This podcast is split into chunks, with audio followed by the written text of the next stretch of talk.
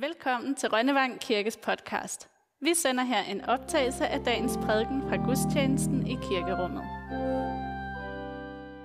Jesus sagde, der var en rig mand, som klædte sig i purpur og fint linned, og hver dag levede i fest og pragt. Men en fattig mand med navn Lazarus lå ved hans port, fuld af sorg, og ønskede kun at spise sig midt i det, der faldt fra den rige spor. Og hundene kom til med og slikkede hans sår. Så døde den fattige, og han blev af englene båret hen i Abrahams skød. Også den rige døde og blev begravet. Da han slog øjnene op i dødsriget, hvor han pintes, ser han Abraham langt borte og Lazarus i hans skød. Fader Abraham, råbte han, forbarm dig over mig og send Lazarus, så han kan døbe spidsen af sin finger i vand og læske min tunge, for jeg pines i disse luer. Men Abraham svarede, barn, Husk på, at du fik dit gode, mens du levede, og Lazarus på samme måde det onde. Nu trøstes han her, mens du pines. Desuden er der lagt en dyb kløft mellem os og jer, for at de, som vil herfra over til jer, ikke skal kunne det, og de heller ikke skal komme over til os deroverfra. Der sagde han, så beder jeg dig, fader, at du vil sende ham til min fars hus, for jeg har fem brødre, for at han kan advare dem, så ikke også de kommer til dette pinested. Men Abraham svarede, de har Moses og profeterne. Dem kan de høre. Nej, fader Abraham, sagde han. Men kommer der en til dem fra de døde, vil de omvende sig. Abraham svarede, hvis de ikke hører Moses og profeterne, vil de heller ikke lade sig overbevise, selvom en står op fra de døde. Amen. Kære Gud, Hjælp os til at have varme hjerter, hvor vi tager hinanden ind, ser hinanden og har omsorg, og hvor vi hører dit ord, både fra Moses, fra profeterne og fra ham, der er opstået fra de døde. Amen.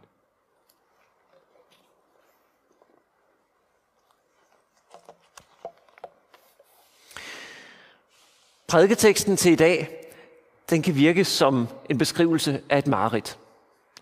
Hvor jeg sådan for hver sætning håber, at nu vågner han op, den rige mand, badet i sved og indser, pyha, det var heldigvis kun en advarsel. Så ville det have været sådan lidt en parallel til øh, Charles Dickens klassikeren Et juleeventyr – jeg kan godt nok mærke, at det bliver lidt, lidt varmt her, men der er trods alt kun seks måneder til vi er midt i, uh, i adventstiden. Husk lige på det. Så et juleeventyr, hvor den gamle Scrooge, han, uh, han bliver opsøgt af spøgelset fra sin afdøde kompagnon, Jacob Marley. Marley, han uh, kommer til ham i lænker, som, som straf for sin umenneskelighed, så er han blevet dømt til at vandre omkring på jorden, mens han bærer de der kæder. Og han kommer så og advarer Scrooge. Advarer ham, fortæller ham, at han vil blive opsøgt af tre ånder. Og hvis han ikke tager ved lære af dem, så står han altså, som det ser ud lige nu, til at skulle bære endnu tungere kæder end Marley. Derefter så bliver Scrooge opsøgt af fortidens og nutidens og fremtidens juleånder. Ånder, der viser ham, hvad det egentlig er for et liv, han lever. Hvilke konsekvenser hans valg og handlinger har for dem, som er omkring ham. For hans familie, for hans ansatte. Familie, altså han er single, men han har en nevø. Og han har den fattige ikke blot uden for sin dør, ligesom den rige mand her i, øh, i bibelteksten. Han har ham inden for døren, i hvert fald på kontoret. Han lønner sin medhjælper Cratchit så dårligt, at han ikke har råd til medicin og lægehjælp til sin, sø, til sin søn, lille Tim. Og nutidens juleånd viser Scrooge, hvordan lille Tim han vil dø inden for et år af sin sygdom. Og fremtidens juleånd viser ham, hvordan han selv vil dø, ensom og forladt, kun omgivet af folk, der i virkeligheden vil stjæle fra ham og bedrage ham, selv når han ligger på sit dødsleje. Og Scrooge bønfalder ånden, om det da ikke er muligt at ændre den fremtid. Om fremtiden virkelig er afgjort, men han får ikke noget svar. Ånden svarer ham simpelthen ikke, men forsvinder bare. Vel sagtens, fordi svaret ikke er op til ånden, men op til ham selv. Han får i hvert fald den chance, som jeg, jeg ønsker, når jeg læser igennem bibelteksten, at den her rige mand, han ville få. For Scrooge, han vågner i sin seng julemorgen. Og fra da er han et forandret menneske. Han accepterer sin nervøs invitation til julemiddag. Han tager sig Cratchit og lille Tim. Han donerer til velgørenhed. Og lille Tim klarer den i øvrigt. Scrooge, som ellers virkede så hårdhjertet, så man skulle tro, at al forandring var umulig. At her var der en, der var uden for pædagogisk rækkevidde. Selv han er blevet omvendt. Blot ved at se sig selv udefra. Jeg sætter det sådan lidt i gåsøjne, for det er nok ikke så nemt at se sig selv udefra. Men for ham, der lykkes manøvren. Evangelieteksten til i dag, den ender ikke sådan. Der er ikke noget med at vågne op. Der er ikke noget med at få sit liv vist som et spejl. Der er ikke noget med at omvende sig. Og dog. Alt det, det er der ikke for den rige mand i lignelsen. Men alt det, det er der for os. Vil den her prædiketekst ikke netop gøre det samme ved os, som besøget af de der tre ånder gør ved Scrooge? Tag hul på den der meget, meget svære opgave, det i virkeligheden er at holde vores eget liv op foran os som et spejl og sige, hvad ser du? Så vi kan nå at tænke os om, mens vi stadig har tid til at udleve det, som vi kommer frem til. Her i foråret, der læste jeg en øh, selvbiografi af Erik Bak petersen der har brugt det meste af sit arbejdsliv inden for skoleverdenen. Han har været forstander blandt andet på to efterskoler, og så har han været øh, forstander på en højskole, Intermissions Bibelskole i Børkop. Erik han beskriver på et tidspunkt i den her bog, hvordan han bliver headhunted til sit andet forstanderjob, for at vende udviklingen på en skole, der ikke kørte særlig godt. Og noget af det, som øh, han beskriver, at han lagde mærke til, og slet ikke kunne med, da han kommer ned på den her efterskole, det var den kultur af straf, som øh, havde udviklet sig i et forsøg på at øh, opretholde disciplinen. Der var nogle regler, som der nu engang skal være på en efterskole, for at det hele det ikke ender lidt for festligt. Men når så eleverne brød reglerne, så var konsekvensen stort set, at de blev sendt hjem med det samme. Der var rigtig mange på hver årgang, som blev sendt hjem. Og der vil nok altid være lidt løjer på en efterskole. Jeg har ikke gået på efterskole, men jeg har hørt tilpas mange beretninger øh, til at vide, at det, det hører med. Og det skal selvfølgelig være på et afdæmpet niveau, hvor det ikke tager overhånd. Så er det noget af det, der giver de gode minder. Natlige fester og sådan, den slags. Og Erik her, da han så bliver forstander på, øh, på den efterskole, så så han ikke gennem fingre med det. Det var ikke fordi, at han på den måde løsnede det.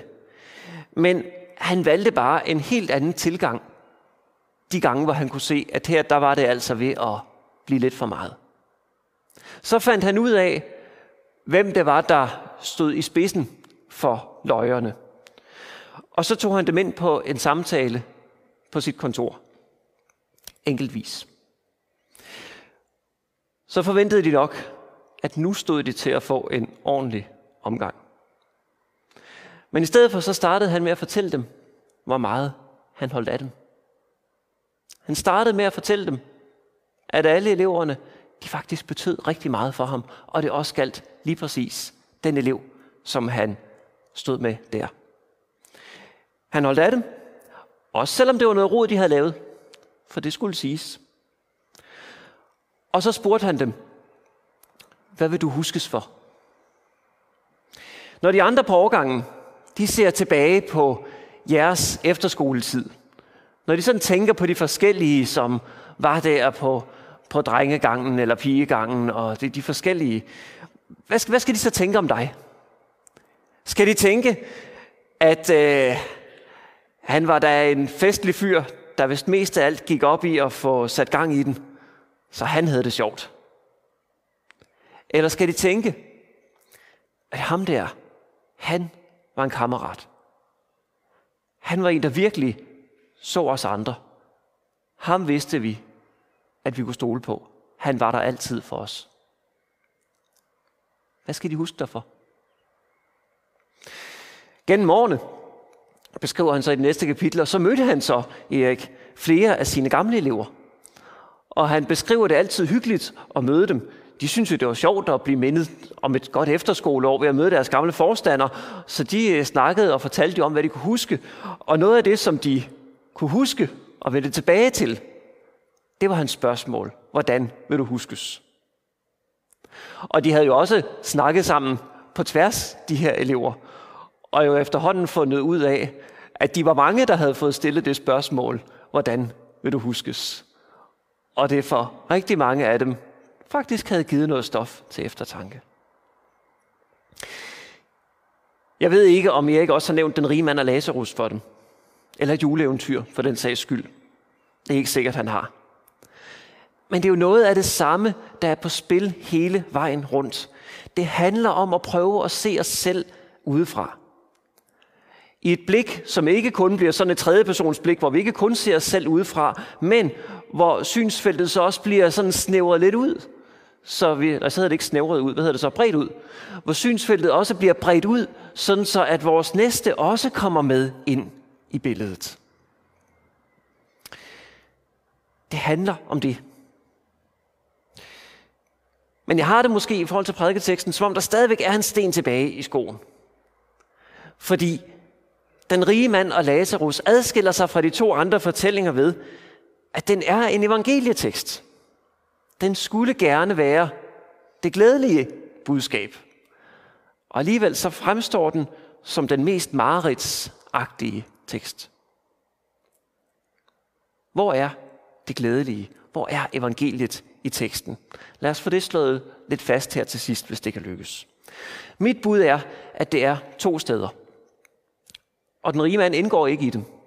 For ham er resultatet forfærdeligt. Men det er ikke først og fremmest en historie om ham. Der er tre personer til stede i den her tekst. Der er den rige mand, så er der Lazarus, og så er der altså os. Læseren. Vi er bare på den anden side af papiret i forhold til de to. For os er det et evangelium at få holdt et spejl op for os. Også selvom det måske krasser. Det er som at blive kaldt ind på forstanderens kontor og få at høre, det er måske ikke så godt alt det, du har lavet. Men jeg holder virkelig meget af dig. Og derfor vil jeg gerne vise dig det her. Det er i hvert fald et Guds evangeliebudskab til os med den her tekst. Og så er den altså også et evangelium for Lazarus. Her i den vestlige verden identificerer vi os, vi os måske mest naturligt med den rige mand. Men med fokus rettet på Lazarus, så bliver det en beretning om, at Gud berøres af lidelse. At Lazarus ikke er glemt. Aldrig bliver glemt. Selv da han ikke når at blive trøstet i livet, så bliver hans lidelse efterfølgende lindret bagefter i Abrahams skød. Gud berøres. Han glemmer ikke lidelsen. Men det skinner også igennem, at Gud heller ikke er helt tilfreds med bare at udskyde trøsten til bagefter den rige mand er død, men han holder beretningen op for os, der er her i live, for at vi kan gå Guds ærne og være hans hænder og fødder i verden, der lindrer lidelsen for de laserusser, som vi hver især møder på vores vej. Og det er der også en form for evangelium om Gud og lidelse i. Amen.